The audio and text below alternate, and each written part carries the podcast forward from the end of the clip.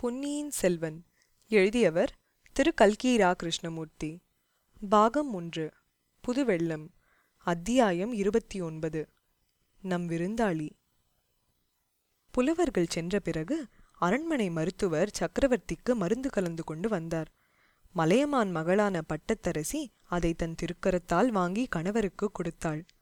அதுவரை பொறுமையாக காத்திருந்த சின்ன பழுவேட்டரையர் வந்தியத்தேவனை பிடித்த பிடி விடாமல் இழுத்துக்கொண்டே சக்கரவர்த்தியின் அருகில் போய் சேர்ந்தார். பிரபு புது மருந்தினால் ஏதாவது பலன் தெரிகிறதா? என்று கேட்டார். பலன் தெரிகிறதாக மருத்துவர் சொல்லுகிறார். தேவியும் சொல்கிறார். ஆனால் எனக்கென்னவோ நம்பிக்கை உண்டாகவில்லை. உண்மையைச் சொன்னால் தளபதி இதெல்லாம் வீண் முயற்சி என்றே தோன்றுகிறது. என் விதி என்னை அழைக்கிறது. யமன் என்னை தேடிக்கொண்டு பழையாறைக்கு போயிருக்கிறான் என்றே நினைக்கிறேன். அங்கே நான் இல்லை என்று அறிந்ததும் இவ்விடம் என்னை தேடிக்கொண்டு வந்து சேருவான். பிரபு தாங்கள் இப்படி மனமுடைந்து பேசக்கூடாது. எங்களையெல்லாம் இப்படி மனங்கலங்கச் செய்யக்கூடாது. தங்கள் குல முன்னோர்கள் ஆ என் குல முன்னோர்கள் யமனைக் கண்டு அஞ்சியதில்லை என்று சொல்லுகிறீர். எனக்கும் என் குல முன்னோர்கள் பலரைப் போல் போர்க்களத்தில் முன்னணியில் நின்று போர் செய்து உயிர்விடும் பாக்கியம் கிடைக்குமானால் அத்தகைய மரணத்துக்குச் சிறிதும் அஞ்ச மாட்டேன் சோர்வும் கொள்ள மாட்டேன் உற்சாகத்துடன் வரவேற்பேன். என்னுடைய பெரிய தகப்பனார் ராஜாதித்தியர் தக்கோலத்தில் யானை மேலிருந்து போர் புரிந்தபடியே உயிர் நீத்தார். சோழகுலத்தின் வீரப்புகழை தக்கோலம் போர்க்களத்தில் என்றென்றும் நிலைநாட்டினார். யானை மேல் துஞ்சிய தேவர் என்று புகழ் பெற்றார். நான் என்ன புகழை பெறுவேன்? நோய் படுக்கையில் துஞ்சிய சுந்தர சோழன் என்று தானே பெயர் பெறுவேன். என்னுடைய இன்னொரு பெரிய தகப்பனார் கண்டராதித்த தேவர் சிவபக்தியில் ஈடுபட்டு மரண பயத்தை விட்டிருந்தார். ஸ்தல யாத்திரை செய்வதற்கு மேற்கு கடற்கரை நாடுகளுக்கு போனார். அங்கேயே காலமானார். மேற்கெழுந்தருளிய தேவர் என்று அவரும் பெயர் பெற்றார்.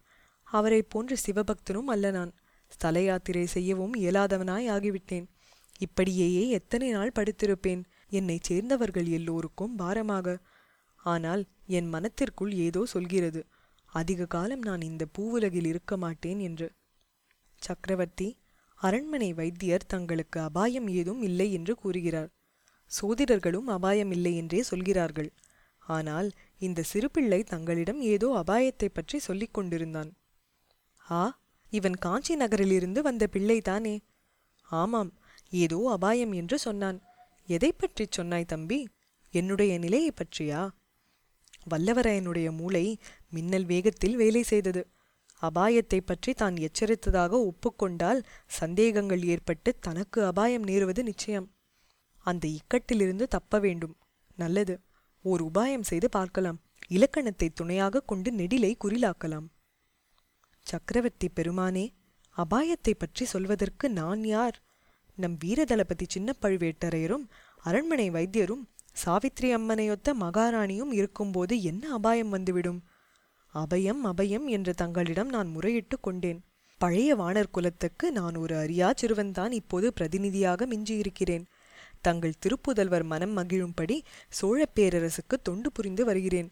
எங்கள் பழைய பூர்வீக ராஜ்யத்தில் ஒரு சிறிய பகுதியையாவது அடியேனுக்கு திருப்பிக் கொடுக்க அருள் புரிய வேண்டும். அரசர்க்கரசே அபயம் அபயம் இந்த அரியாச்சிறுவன் தங்கள் அபயம் என்று வல்லவரையன் மூச்சு விடாமல் படபடவென்று பேசி நிறுத்தினான்.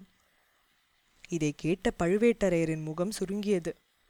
சுந்தர சோழரின் முகம் மீண்டும் மலர்ந்தது. மகாராணியின் முகத்தில் கருணை ததும்பியது. இந்த பிள்ளை பிறந்தவுடனே சரஸ்வதி தேவி இவனுடைய நாவில் எழுந்துவிட்டால் போலும் இவனுடைய வாக்குவன்மை அதிசயமாய் இருக்கிறது என்றாள் தேவி. இதுதான் சமயம் என்று வந்தியத்தேவன் தாயே தாங்கள் எனக்காக பரிந்து ஒரு வார்த்தை சொல்ல வேணும்.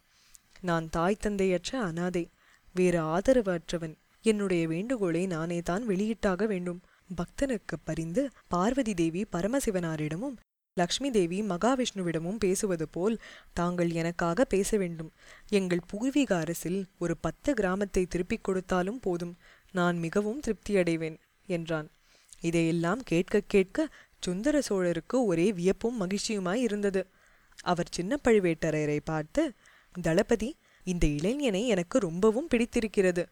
தேவியின் முகத்தை பார்த்தால் இவனை மூன்றாவது பிள்ளையாக ஸ்வீகாரம் செய்து கொண்டு விடலாமா என்று யோசிப்பதாக தெரிகிறது. இவனுடைய கோரிக்கையை நிறைவேற்றி வைக்கலாம் அல்லவா? அதில் ஒன்றும் கஷ்டமிராதே. உமது அபிப்பிராயம் என்ன? என்றார். இதில் அடியேனுடைய அபிப்பிராயத்துக்கு இடம் என்ன இருக்கிறது? இளவரசர் கரிகாலரின் கருத்தை அல்லவா அறிய வேண்டும்? என்றார் தஞ்சை கோட்டை தளபதி. சக்கரவர்த்தி இளவரசரை கேட்டால் பழுவூர்த்தேவரை கேட்க வேண்டும் என்று சொல்கிறார். பழுவூர் தேவரோ இளவரசரை கேட்க வேண்டும் என்கிறார். இரண்டு பேருக்கும் நடுவில் என் கோரிக்கை. பிள்ளாய் நீ கவலைப்படாதே. இரண்டு பேரையும் சேர்த்து வைத்துக்கொண்டே கேட்டுவிடலாம் என்றார் சக்கரவர்த்தி. பிறகு சின்ன பழுவேட்டரையரை பார்த்து தளபதி இளவரசனிடமிருந்து இந்த பிள்ளை ஓலை கொண்டு வந்தான். பழையபடி காஞ்சிக்கு நான் வரவேண்டும் என்று தான் ஆதித்தன் ஓலையில் எழுதியிருக்கிறான். அங்கே புதிதாய் பொன் மாளிகை கட்டியிருக்கிறானாம். அதில் நான் சில நாளாவது தங்க வேண்டுமாம் என்றார். தங்கள் சித்தம் எப்படியோ அப்படியே செய்கிறது என்றார் கோட்டை தளபதி. ஆ என்னுடைய சித்தம் எப்படியோ அப்படியே நீர் நடத்துவீர். ஆனால் என் கால்கள் மறுக்கின்றன. காஞ்சிக்கு பிரயாணம் செய்வது இயலாத காரியம். அரண்மனை பெண்டுகளைப் போல் பல்லக்கில் ஏறி திரை போட்டுக்கொண்டு யாத்திரை செய்வதென்பதை நினைத்தாலே எனக்கு அருவருப்பாய் இருக்கிறது. ஆதித்த கரிகாலனை இங்கே வந்துவிட்டு போகும்படிதான் மறு ஓலை எழுதி கொடுக்க வேண்டும். இளவரசர் இச்சமயம் காஞ்சியை விட்டு இங்கு வரலாமா? வடதிசையில் நம் பகைவர்கள் இன்னும் பலசாலியாக இருக்கிறார்களே. பார்த்திபேந்திரனும் மலையமானும் அங்கிருந்து பார்த்து கொள்வார்கள். இளவரசன் இச்சமயம் இங்கே என் பக்கத்தில் இருக்க வேண்டும் என்று என் உள்ளத்தில் ஏதோ சொல்கிறது. அது மட்டுமல்ல ஈழ நாட்டுக்கு சென்றிருக்கும் இளங்கோவையும் உடனே இங்கு வந்து சேரும்படி அழைப்பு அனுப்ப வேண்டும். இரண்டு பேரையும் வைத்துக்கொண்டு ஒரு முக்கியமான விஷயத்தை பற்றி பேசி முடிவு செய்ய விரும்புகிறேன். அருள்மொழி இங்கு வரும்போது ஈழப்படைக்கு உணவு அனுப்புவது பற்றி உங்கள் ஆட்சேபத்தையும் அவனிடம் தெரிவிக்கலாம். சக்கரவர்த்தி மன்னிக்க வேண்டும். ஈழத்துக்கு உணவு அனுப்புவதை நான் ஆட்சேபிக்கவில்லை. தனதானியாதிகாரியும் ஆட்சேபிக்கவில்லை. சோழ நாட்டு குடிமக்கள் ஆட்சேபிக்கிறார்கள்.